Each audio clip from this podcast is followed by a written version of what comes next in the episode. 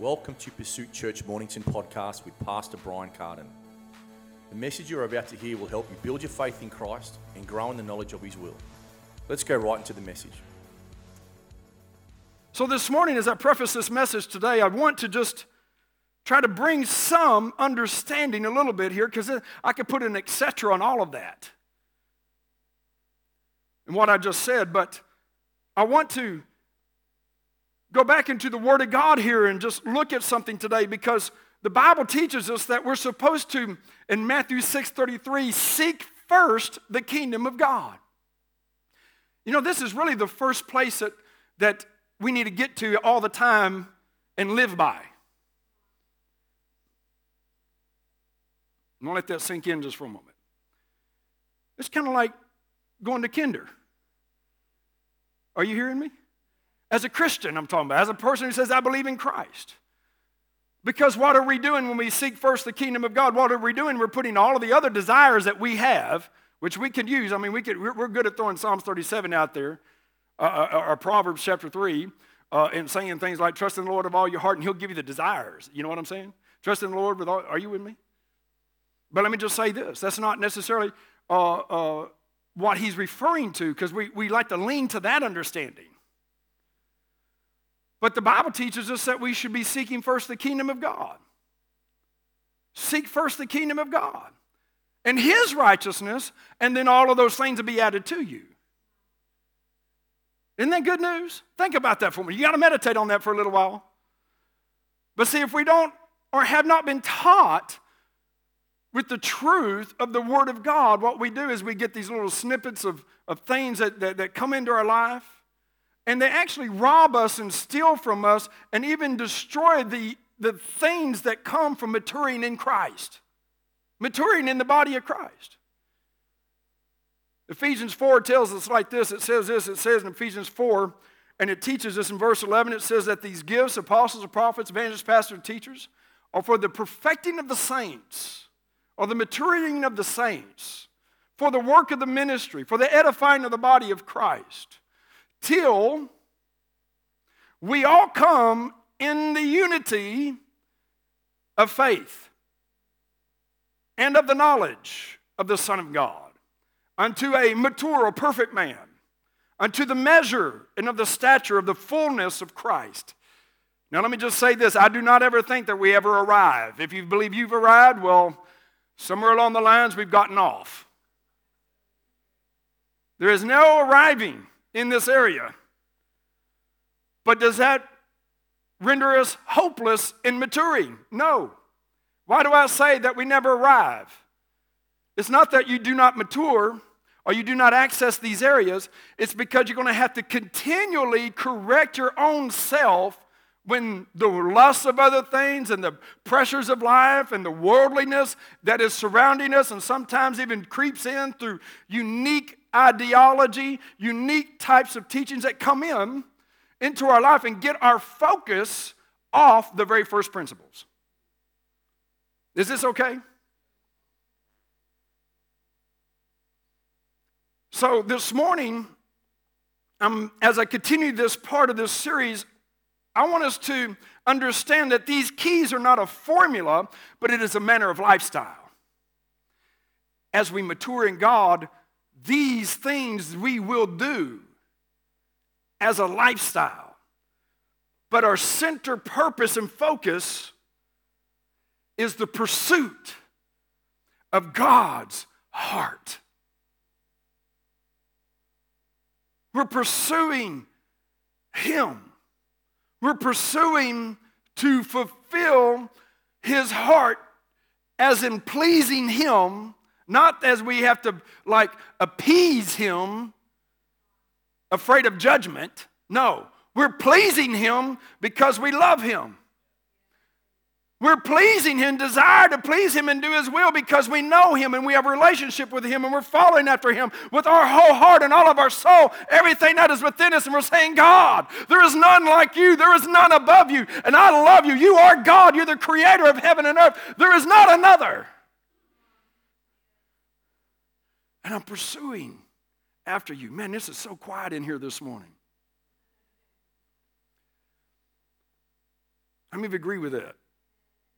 Amen? Come on.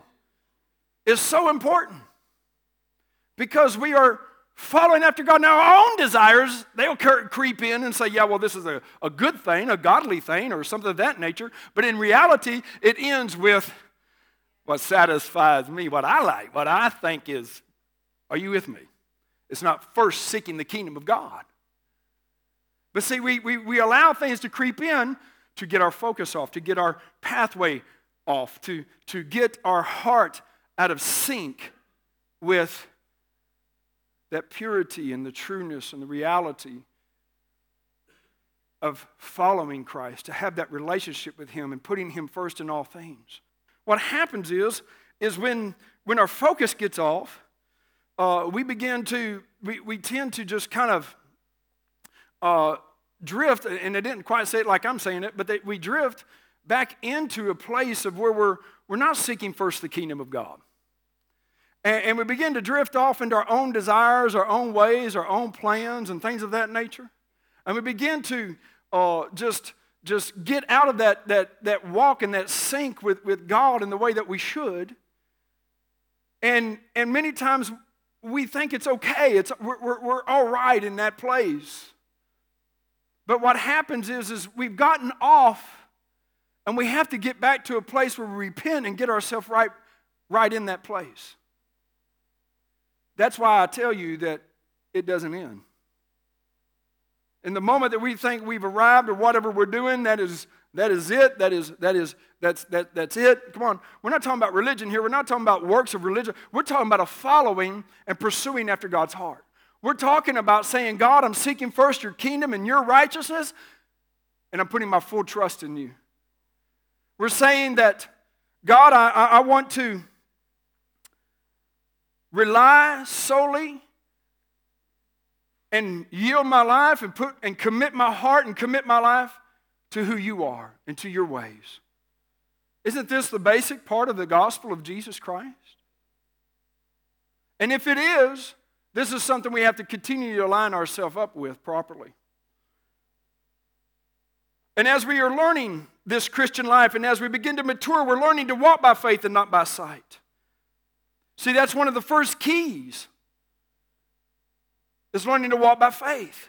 We've learned this. I've taught that. So I'm just going to kind of hand them back out to you again today because listen, if you'll begin to use the keys that you have been given through the Word of God and how the Word of God is spoken and put it into you, if you begin to use those keys and you access those things, the, then you'll have the, the result God intended for you to have.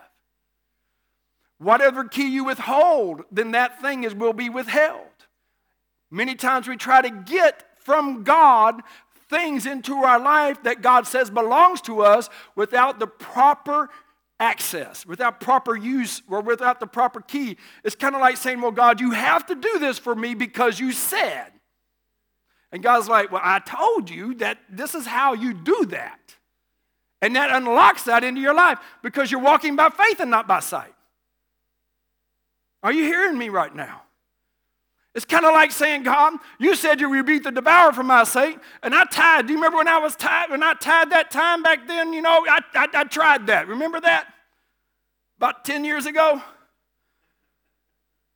I did it once, and, and you said you beat the devourer for my sake. Where, where's it? Why, why is all this stuff devour? Why, why, why can't I maintain? How come this thing is just, are you with me? And we wonder why. Because we look at something like that, like tithing and offering and giving, and these things are keys in which Jesus, God taught us, that opens up things, like the windows of heaven. You see, it unlocks, it opens up. Jesus told Peter, He said, I'll give unto you the kingdom of heaven. And whatever you bind, whatever you lock, will be locked. Whatever you use, whatever you open it with, whatever access you have will be unlocked. Where from? If you notice, whatever you bind on where? It didn't say heaven, did it? Not there. Not first. See, we're waiting for heaven to move, then we're going to move. Are you with me? God said, listen, how about Jacob's ladder? We could go there for a moment. The Bible says that the ladder went from earth to heaven. We're thinking that, that you know, we have nothing that we have to do in this life because God's just in control and whatever happens will happen. And then, and, and, and it's really, we have no, no, nothing really to, to, to do, so to speak. We think that's not being religious. When the Lord tells us and teaches us all throughout the scripture to walk by faith and not by sight. And we know that faith comes to us by hearing the word of God. It's not just human faith that, that well, I'm just trusting God. He's totally in control. He's got it. I'm not, I don't have to, nothing. That's a false grace that has been taught to the church. Are you hearing me right now? Because the Bible says it's by grace through faith we are saved. How are we saved?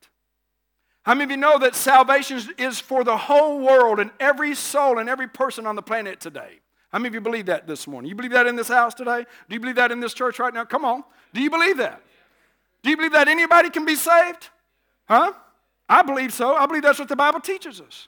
Is everybody saved? Why? Anybody? Actions? That's right. Yep, that's right. It's that confession. I can tell you. The Bible tells us in Romans 10 9 and 10 how are we saved?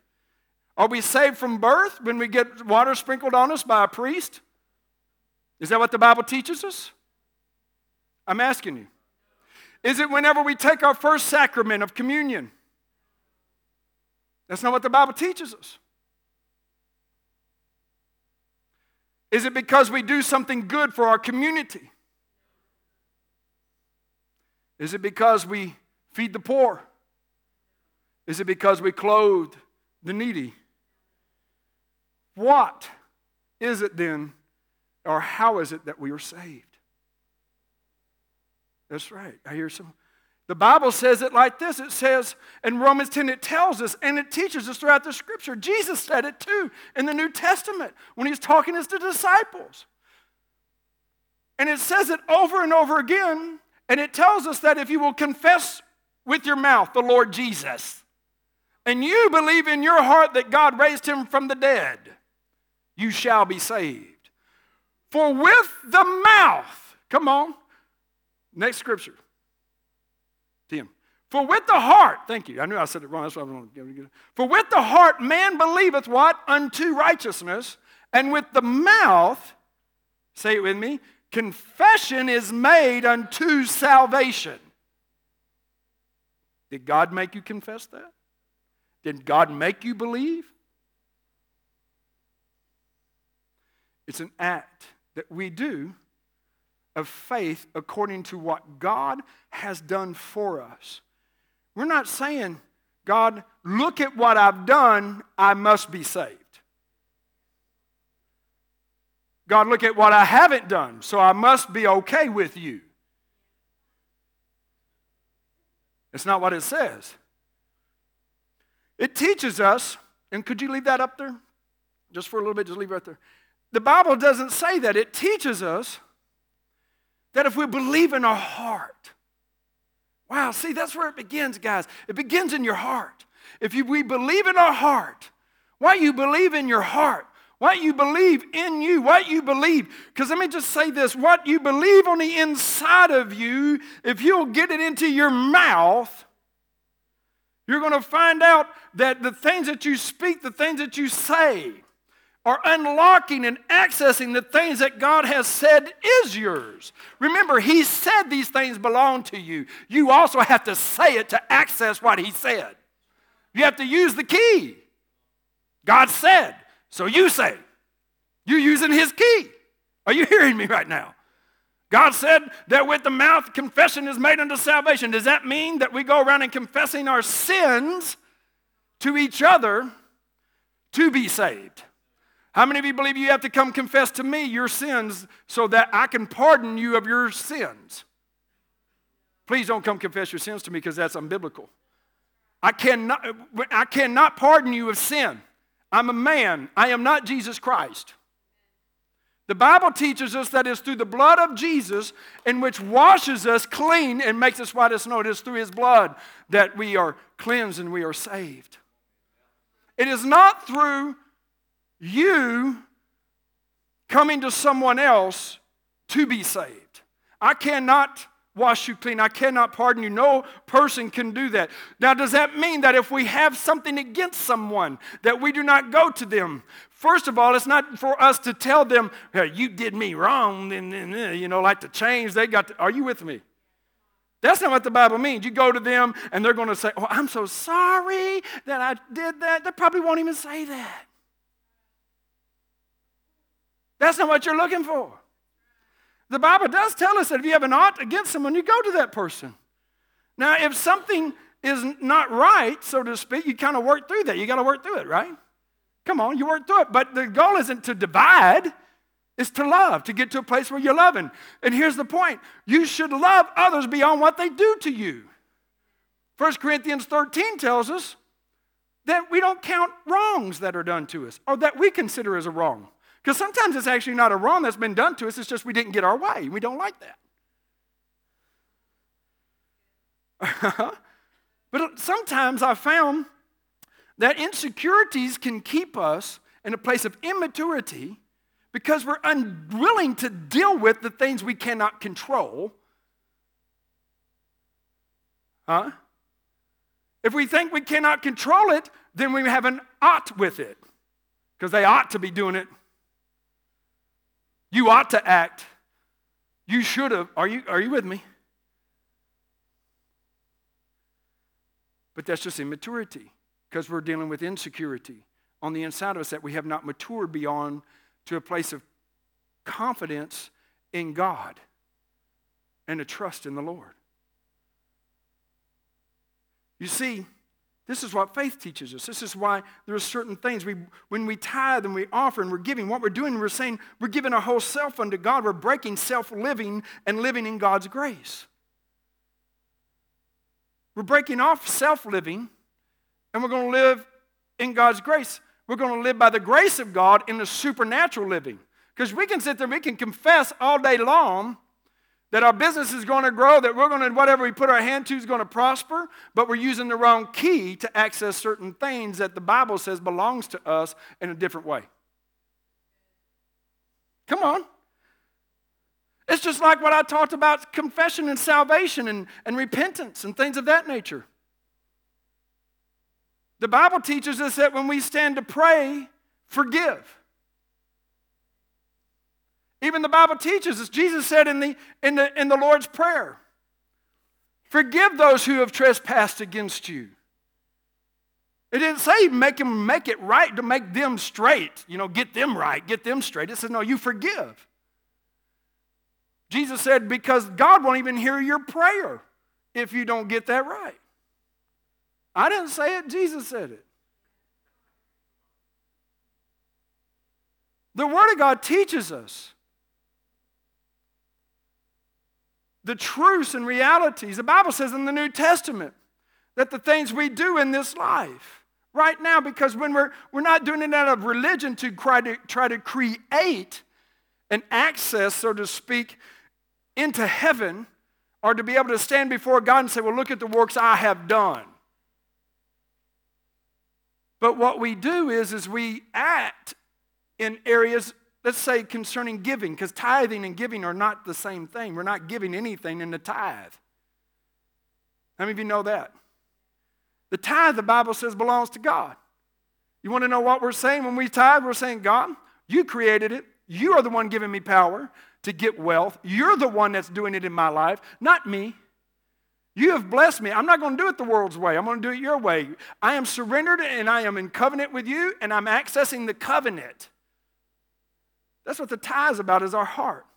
Giving is something that belongs to us, like we're giving it, we're giving it. Because the tithe, the Bible says, is the Lord's. It don't even belong to us. And the Bible teaches us that when we do not tithe, we're robbing from God. And we wonder why.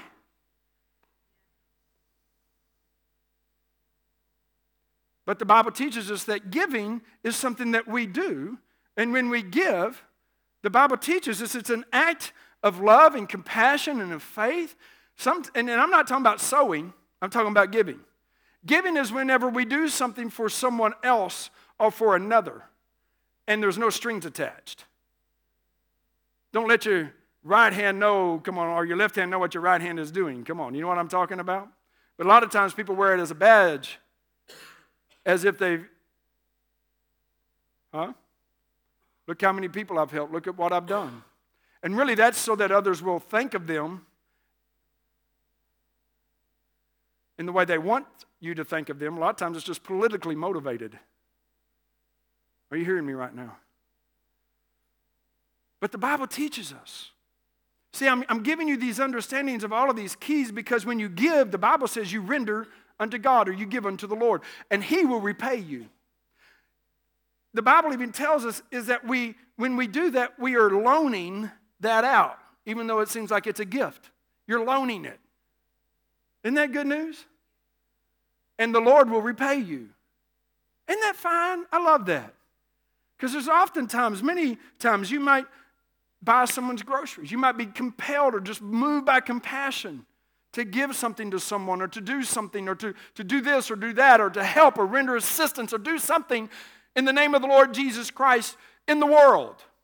And when you do that, that doesn't play, take the place of tithing or sowing in that aspect or, or offering, which is a sacrifice of thanksgiving, a sacrifice unto God, which is, which is really connected deeply with sowing and reaping. But you have to understand that this area here is something that we do, and we do it as unto God, and it's a key. It's one of the things that we can access. And it doesn't need to have, uh, you know, a badge that comes with it or something else. It's something that we do because of we want to see the world saved. And we have compassion or we can render assistance in some way, and, we, and if we can, we do that.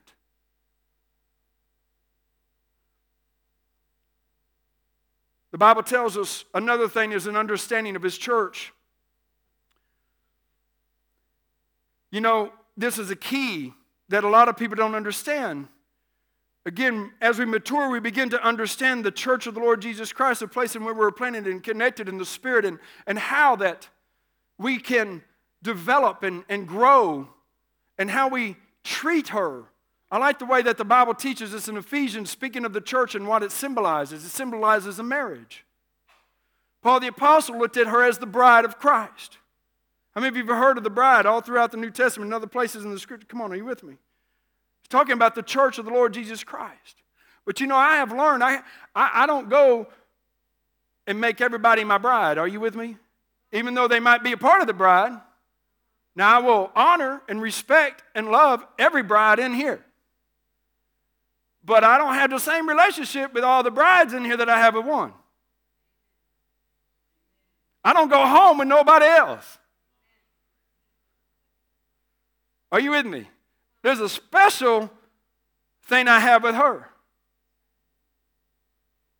I have intimacy. She knows me. I know her.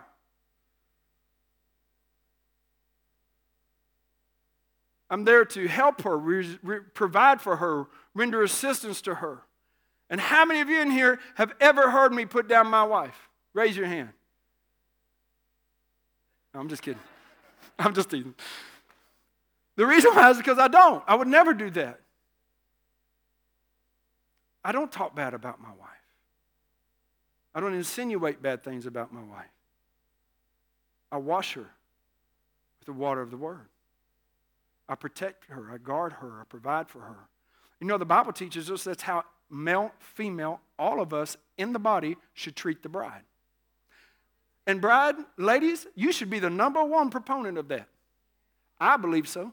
That's why the Bible says there should be no backbiting, no gossiping, and no grumbling. Hello? Are you with me? Why? Think about the bride you want to be treated like. You know, God taught me how to love the church. Uh, I'm sorry, taught me how to love the, my bride by loving. He said, if you learn how to love the church, you'll learn to know how to love your wife. In my early part of the years of my marriage, I, you know, I mean, I had a, I had no idea what marriage was really about. I mean, I, my mom and dad were been married for many years, great examples of love and faith and all of that, but I did not know how to love a woman. I didn't, and I'm still learning. Trust me. I haven't got 100% right. Trust me. I, I'm, I'm, I'm in a work. You know what I mean? I still got a ways to go, but I'm, I'm going to continue to do my very best to love my wife the best I can in the way I know and, and as God develops me. But I've learned, God told me in the day that I said, Lord, I don't know how to do that. I was very frustrated. There was a time. Uh, there was a time. Anybody ever go through something? Anybody ever? If, listen, when you get married, I, and I, have I've heard people say, "We've never had," no, and that's wonderful. It wasn't like that for me. Not because she wasn't all that. I'm saying I, it was me. It was me. And the Lord told me, He says, You don't love her. I said, Yes. I got an argument. I said, Yes, I do. He said, No, you don't. I said, Yes, I do. He said, No, you don't. I said, Yes, I do. I'm serious. This went on in my car. I had, first, I argued. I told him what I thought at first. I said, Hey, you messed up. Not Jesus, you promised, I, you said all this. Are you with me? Anybody ever felt like that? Do that? Okay. And, and he said, You don't love her. Said, and so I had a little spat. And then he began to teach me about love and teach me how to love my wife. There's one, listen, I had heard messages on love. I could preach messages on, I was preaching, I was teaching, and I was doing all of those things. I could teach messages on love doesn't do this, love doesn't do all of that. But to do it, to do it, and to know where you're at in it is a total different story. You can say you know, but if you're not doing it, you don't know it. You can recite it, you can put it on your wall, you can put it on your Facebook page, you know, you can do all of those things with it, but if you don't know how to do it, you don't really know it. And how do you know it is when you're confronted with it. How you react to it is what's going to happen next. How you handle it, how you walk in it, how you speak about it, what you think about it, how your what words come out of your mouth, the actions that you have. All of that's telling you really where you're at.